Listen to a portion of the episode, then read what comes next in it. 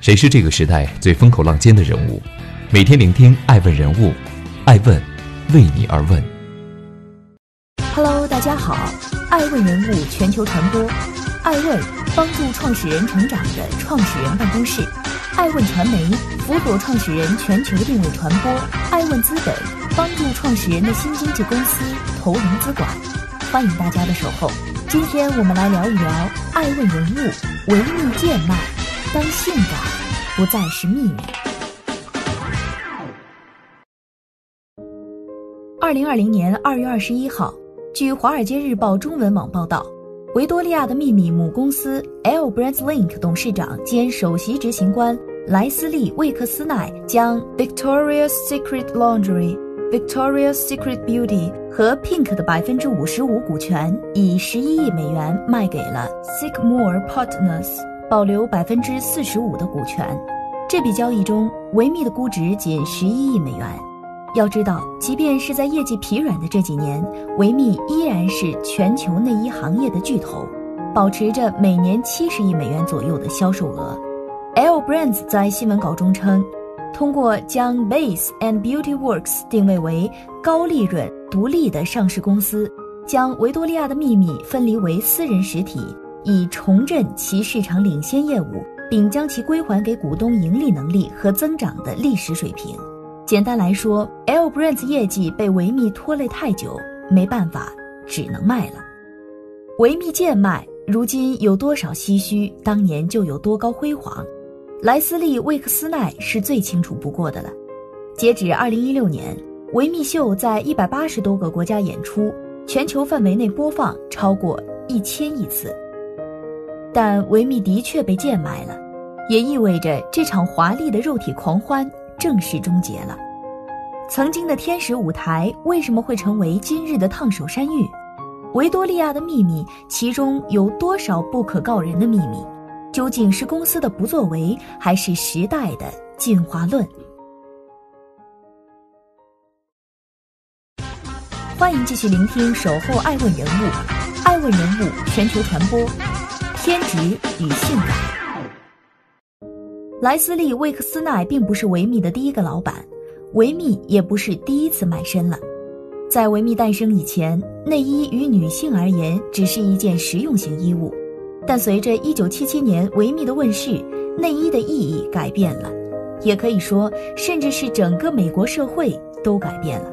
维密创始人罗伊·雷蒙德的妻子说：“维多利亚时代，女性被衣服裹得严严实实，但裙下的秘密依然能激发人们的好奇心和窥探欲。”借此概念，罗伊希望能够体现维多利亚时代的闺房景象，所以将自己的品牌命名为《维多利亚的秘密》。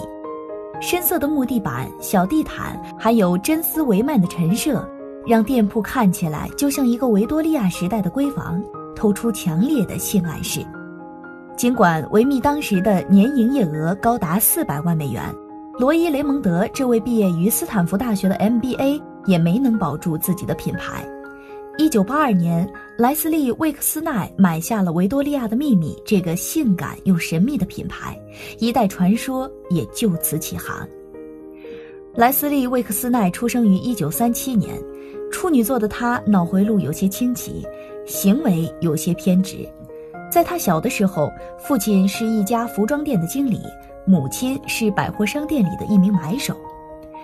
一九五九年，从俄亥俄州立大学毕业之后的魏克斯奈继续攻读法律研究生，但两年之后他就辍学，开始在父母的服装店上班。子承父业的他认为父亲不需要卖女装全品类，只需要专注卖最受欢迎的运动系列就好了。魏克斯奈回忆说：“运动系列是唯一赚钱的品类。如果你做的冰淇淋中只有巧克力口味在赚钱，那干嘛还要做别的口味呢？”于是他向姨妈借了五千美金，在哥伦布市开了一家女装店。因为只限于卖运动系列，他将店名叫做 Limited。Limited 也是美国服装专业门店的开山鼻祖之一。对维密的执着也是如此。莱斯利·魏克斯奈将他的 Limited 做到了极致。上个世纪八十年代的美国，嬉皮士穿着七分裤，唱着摇滚，批评西方国家中层阶级的价值观。第二次女权主义运动正火热，麦当娜露骨的蕾丝上衣和黑色网袜刷新了人们对性感的认知。莱斯利·魏克斯奈立刻发现，即使是反对言论最激烈的批评家，也会忍不住多看麦当娜几眼；即便是平常装扮非常保守的女性，也会情不自禁地喜欢性感十足的内衣。一九九七年，维密发行了一款名为“天使”的文胸，这个名字也随之成为维密超模的代名词。作为那个时代的叛逆者，魏克斯奈迅速将维密的定位设定为性感，还专门设计了一场时装大秀，让身材火辣的模特来展示内衣产品。出乎意料的是，CBS 电视台看准了内衣大秀会引来观众关注。付给 L Brands 一百美元，买下了每年转播这台大秀的版权。自1995年第一届维密秀以来，这场视觉的狂欢盛宴持续了二十四年。1999年，维密秀被安排在美国超级碗的中场休息时段。统计数据表明，当时有一百五十万人聚集网络，为一瞻从脸蛋到身材都毫无瑕疵的维密天使们。在二零一零年和二零一一年，维密秀更是突破了一千万收视人次的大关，迎来收视巅峰。偏执的性感战略，消费主义至上，维密大秀本身成为了一场风靡全球的娱乐盛事。每年大约有五十位顶级的性感模特拿着总共高达五千万美元的酬劳，最高门票被炒到了三十万一张，淘宝上的票价也要九万元。而媒体想要入场，只有总监级别的人物才有资格。收视率与宣传度双丰收，维密还成为了最大的福布斯模特榜造星工厂。无数曼妙可人的尤物都挤破头颅登上这个一年一度的奢靡舞台，期望能够摇身一变成为国际知名超模。欢迎继续聆听《守候爱问人物》，爱问人物全球传播，艳女集中营。维密内部曾不止一次被爆出歧视女性的丑闻，《纽约时报》曾采访了三十名维密公司现任及曾任的员工，涵盖高管、普通员工、承包商、模特等不同岗位，同时还查阅了大量法庭文件和过往资料。随后发布了一篇名为《天使在地狱：维密内部的艳女文化》的报道。该篇报道直指维密母公司 L Brands 在原首席市场总监艾德拉泽克长达三十多年的领导下，形成了根深蒂固的厌女、欺凌和骚扰文化。目前已有超过一百名曾在维密工作过的模特和女性工作人员联名控诉维密公司多年以来的潜规则。从公司内部的丑闻频出，再到高管的不作为，导致了多个由维密而辉煌的超模解约离场。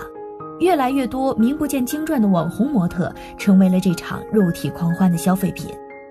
一片狼藉之后，天使们是否沦为资本主义的玩物还未得到证实。性感这一词的双面性又成了物化女性的原罪。就像当年的麦当娜所发行的一本名为《Sex》的色情专刊，受到各界媒体和公众的非议。维密被指责为从基因上取悦男性的女性内衣品牌。过山车的下坡路起始于二零一六年，在二零一五年以前，维密营收保持着高达两位数的年增长速度。然而在此之后，维密营收骤降，除了官方口径称砍掉泳衣和成衣业务线对业绩的影响外，莱斯利·魏克斯奈的偏执与性感似乎不再是维密象征着金钱的秘密，而是穷途末路。二零一五年，维密大秀二十周年。收视率暴跌三成，收看人数骤降至六百五十九万。二零一六年大秀十八至四十九岁受众人群收视率仅为二点一，较之二零一五年的二点三下降了百分之九。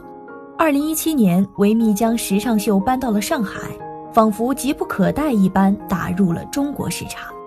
然而，美国 CBS 的收视数据公布，十八至四十九岁观众收视率仅为一点五。较二零一六年下跌了将近百分之三十，观众总数不到五百万，与去年同期相比下降百分之三十二。维密大秀的高额成本并不会体谅其收视率与营销额的陡然下降，二零一八年，维密秀成本高达一点三亿美元。莱斯利·威克斯奈亚历山大宣布取消了二零一九的大秀，公司将对传统维密秀进行重新评估。二零一九年以后会寻求新的形式。结果不到一年就把维密卖了。叛逆者永远走在时代的最前沿。二十世纪末，追求身体自由的叛逆女人将性感的维密捧上了制高点。莱斯利·魏克斯奈偏执到二十几年如一日，将性感贯穿维密始终，又偏执地将性感定义为完美身材和大长腿。于是，二零二零年，追求灵魂自由的叛逆女人将维密踩入了深渊。当大批平价、舒适又不乏时尚感的内衣品牌如雨后春笋般出现在市场之上，当积极健康与自信独立成为新一代性感的代言词，一味追求女人味道和露骨设计的维密似乎是被时代给淘汰了。一年一度的时尚大秀和天使超模俨然已经成为维密最具关注度和品牌营销的唯一手段，性感不再是秘密。可也绝不是低俗。最终，莱斯利·魏克斯奈的 Limited 也把维密限制进僵局。艾问是我们看商业世界最真实的眼睛，记录时代人物，传播创新精神，探索创富法则。微信搜索“爱问人物”公众号，查看更多有趣又有料的商业故事。